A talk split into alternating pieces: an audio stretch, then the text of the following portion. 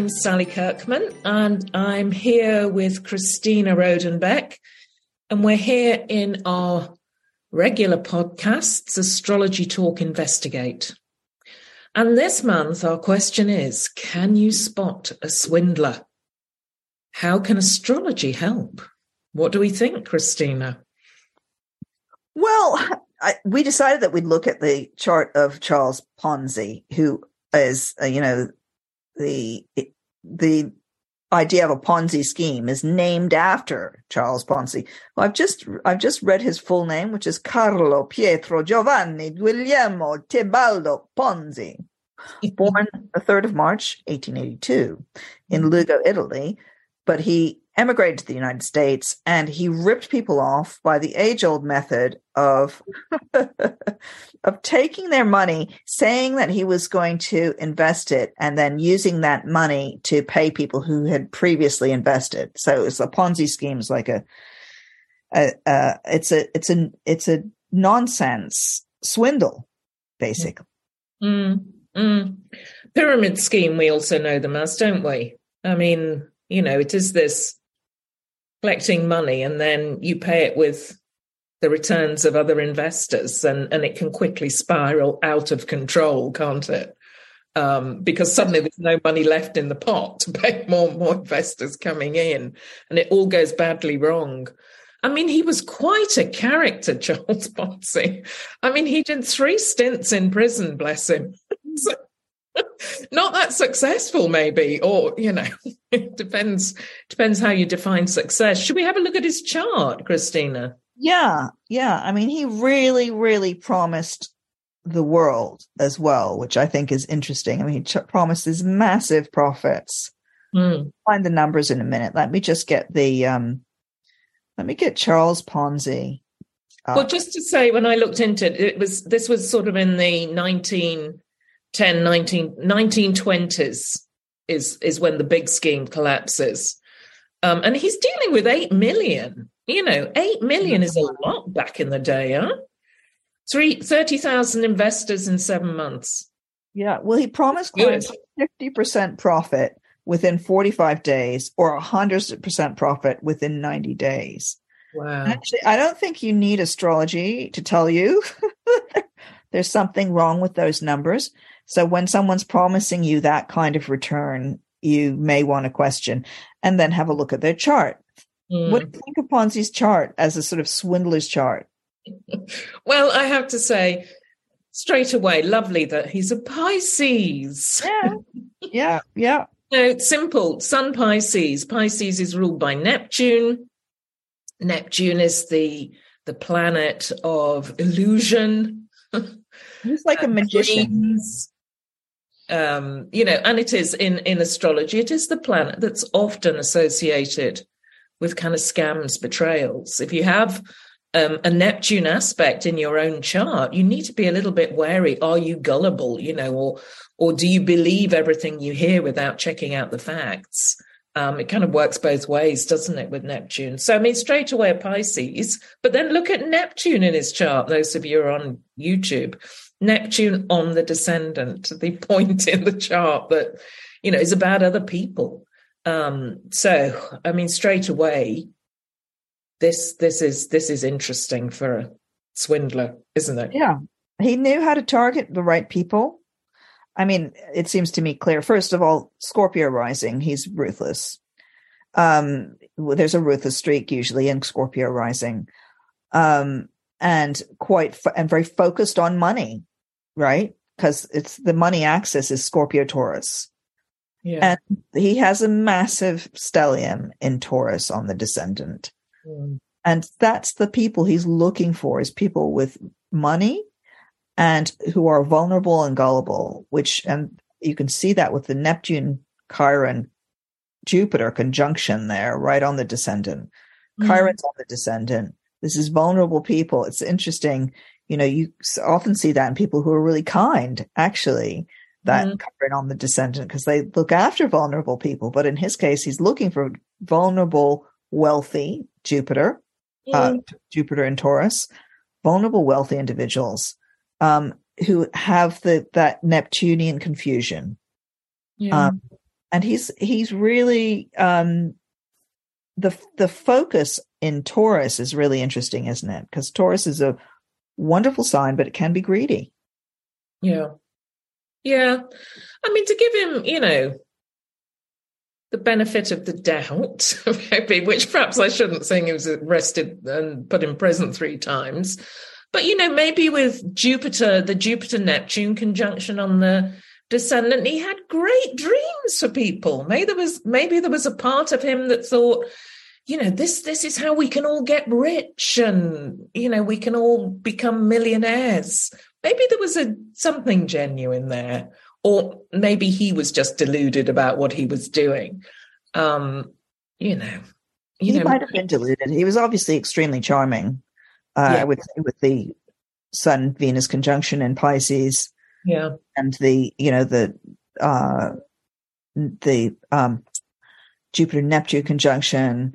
Uh, it's interesting. I mean, this chart we think it's got quite a good rating, hasn't it? Um, the, the birth time, which would give him the moon in Virgo, um, which is an interesting thing for a con person. Not necessarily what I would expect the moon in Virgo. I would have thought that would make him rather a warrior. Mm-hmm. Mm. Um, but again, maybe very charming because it's in the 10th house, you know, kind of popular. Yeah. Um, yeah.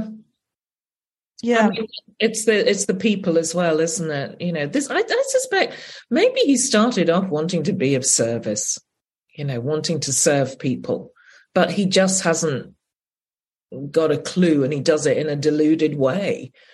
Um, I mean, there's, you know, that Scorpio rising, Mars in Cancer in the eighth, and all that Taurus. I mean, is there a side of him that is is greedy? Mm. Um, and is it is the motivation money? I mean, very possible, you know, for him. He lived, a, he lived a life of great luxury when he wasn't doing time. Um, so he liked to sort of spend it, mm. um, which mm. is also interesting. Um, you know, yeah, I think that he loved luxury. He loved bling. He loved the, you know, and I, I think that's also this uh, ostentatious um, Leo on the MC. And it's interesting to me that that makes a conjunction with Lilith, which is sometimes shows us where we're completely out of control, you know, mm. or what we become famous for. And of course, he became famous for a Lilith thing, which is like ripping people off, you know, yeah. Not playing, but Lilith does not play by the rules. Well, he didn't play by the rules. Yeah. And that's what, you know, what he was famous for. Um, I'm just sort of wondering, I don't know enough about him to know whether it, you know whether it was men or women that he ripped off more. I don't know. I don't know. I have a feeling it was, you know, probably both or anyone, any anyone who'd buy into his schemes. Um, but I don't know that. I don't know. Yeah, um, he, he died in prop poverty. Yeah. Um, and he wrote his autobiography, didn't he? which is another reason that we kind of know about him. Mm. Mm. Um, yeah, and it's interesting giving his name to the scheme as well, isn't it? I mean, where do we see that he gives his name to the scheme? Yeah, schemes because they're still. I mean, that's still what we we call them um, Ponzi schemes. These these pyramid schemes. It's you know, this he has got loaded angles, hasn't he? He's got he's got the as you say, the moon Lilith up at the peak of the chart. Um, and then opposite Mercury on the IC. So it may be something to do with that opposition that's about, you know, the, the power of the name. Um, yeah, it's, that's interesting. The eponymous, you know, the thing that's named after you. What is named after you? What are you known for? And I do think that's a very Lilith thing to be known for, is being a ripoff artist. Mm. Um, I think this also tells us something about him as this sort of Piscean illusionist, which is what he said um, to an American reporter. He he died in Rio, having you know Rio de Janeiro, having kind of gone there, and he died in poverty. But he did give an interview before he died, um, and he, this is what he says about the people that he um, ripped off. Mm-hmm. Even if they never got anything for it, it was cheap at that price. Without malice aforethought, I had given them the best show that was ever staged in their territory since the landing of the pilgrims. It was easily worth 15 million bucks to watch me put the thing over. really? I, that person has got a massive ego. Actually. Massive ego and very delusional. very delusional. And I think that that, and I'm looking at that um, Sun in Pisces making a beautiful sextile to Neptune in Taurus. Mm. Um, you know, Neptune, as we know, is the planet of illusion. I mean, he should have been making movies or something, you mm. know, hmm. not dealing with finance. Mm. Um, but then because it's on the Taurus Scorpio axis, he just cut out the whole movies and having to be creative thing or having to do, you know, he put his poured his creativity into these stupid financial schemes. Yeah. Yeah. Yeah, and I did notice as well when he was um, arrested for the big one in 1920, the nodes were in Scorpio Taurus across his ascendant descendant axis and triggering his Jupiter Chiron Neptune conjunction. Also, Saturn pulled in there as well, and Pluto. Loads in Taurus. I mean, it's a stellium in Taurus. So it's kind of the nodes brought the downfall um, as as they triggered his ascendant descendant. And they've triggered Chiron, and that Chiron can also be your Achilles heel. Literally, it's like what you get caught by, mm. right? I mean, we mm. often think of Chiron as pain and the wounded healer and all that. It's also like the kind of it's the crack where mm. the light gets in if we're kind of being all spiritual and stuff, but it's the crack where you get caught. And he's caught by the those caught by the nodes. And also he's caught by his own delusions of grandeur, which is the, that Neptune, Jupiter on either side of his descendant, you know, got these mm-hmm. grand schemes. He must have been a huge talker, you know, mm-hmm. explaining them to things. Um, but where is the, I mean, we can't really locate morality in a person's chart necessarily. Um, and there's nothing particularly kind of immoral here. I mean, I would say that Lilith puts us outside the bounds of normal rules. Mm. I'm really fascinated by his Mercury retrograde in Aquarius on the IC. And I'm just wondering what on earth is going on with that. Mm.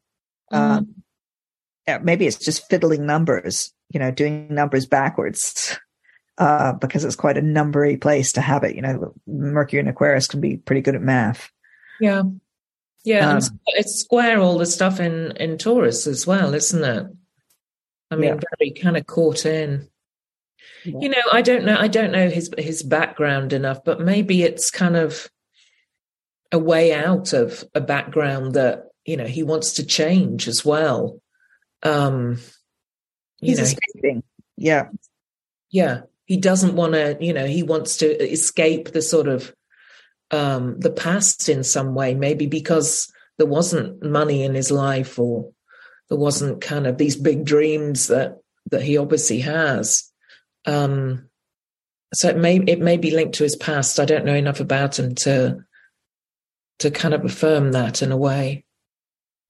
Um yeah, interesting. So, I mean, this is kind of, can you, I mean, he has the class, a classic swindler's chart. Yeah, I mean, really does. So, you know, this, th- these are good points. If you, if you want to find out if someone's a swindler, take a look at the chart, see in particular what Neptune is doing, I would say, um, and know yourself if you've got kind of Neptune in a hard aspect in your chart, you may, particularly when it you know, it links into the moon and Venus, I find, also sometimes the sun. You know, are you are you a person who can be kind of swayed or seduced or believe, you know, sort of these big dreams, whether it's to do with love or money, actually, with Neptune. Um, you know, and just be a little bit wary of that. Kind of come back to the sort of facts of a situation. It can be really helpful, I think, astrology um, in helping guide you. Mm. Yeah, I agree with that. I'm just also thinking one of the things with Scorp for people with Scorpio rising is quite often they have Sagittarius on the um, cusp of the seventh, second house of money. Mm. Sagittarius there can, he's got North Node in Sagittarius too. So this is like, can be very kind of spaffing of money, you know? You make it, you lose it. You make it and you spend it with Sagittarius there. It's, there's a retention problem with Sagittarius, but, but you can make a lot. Yeah. You know? Um, and with again Jupiter and Taurus, that you make a lot, you make a lot, you spend it on yourself, on your luxurious lifestyle. Um, but I think that you, so Scorpio people with Scorpio rising need to be aware of what their relationship is with money, actually, Mm. because Mm. uh, it can be quite tricky. It can be a tricky relationship. Yeah. So that's Charles Ponzi. I think we've said enough about him. Um, next, swin, we'll do another swindler. Okay. See if We they stack up. We can do Yeah. Char- we can do uh, Madoff or something next. Yep. Absolutely. Madoff Okay. funds. I hope you found it interesting. See you next time. Bye. Bye.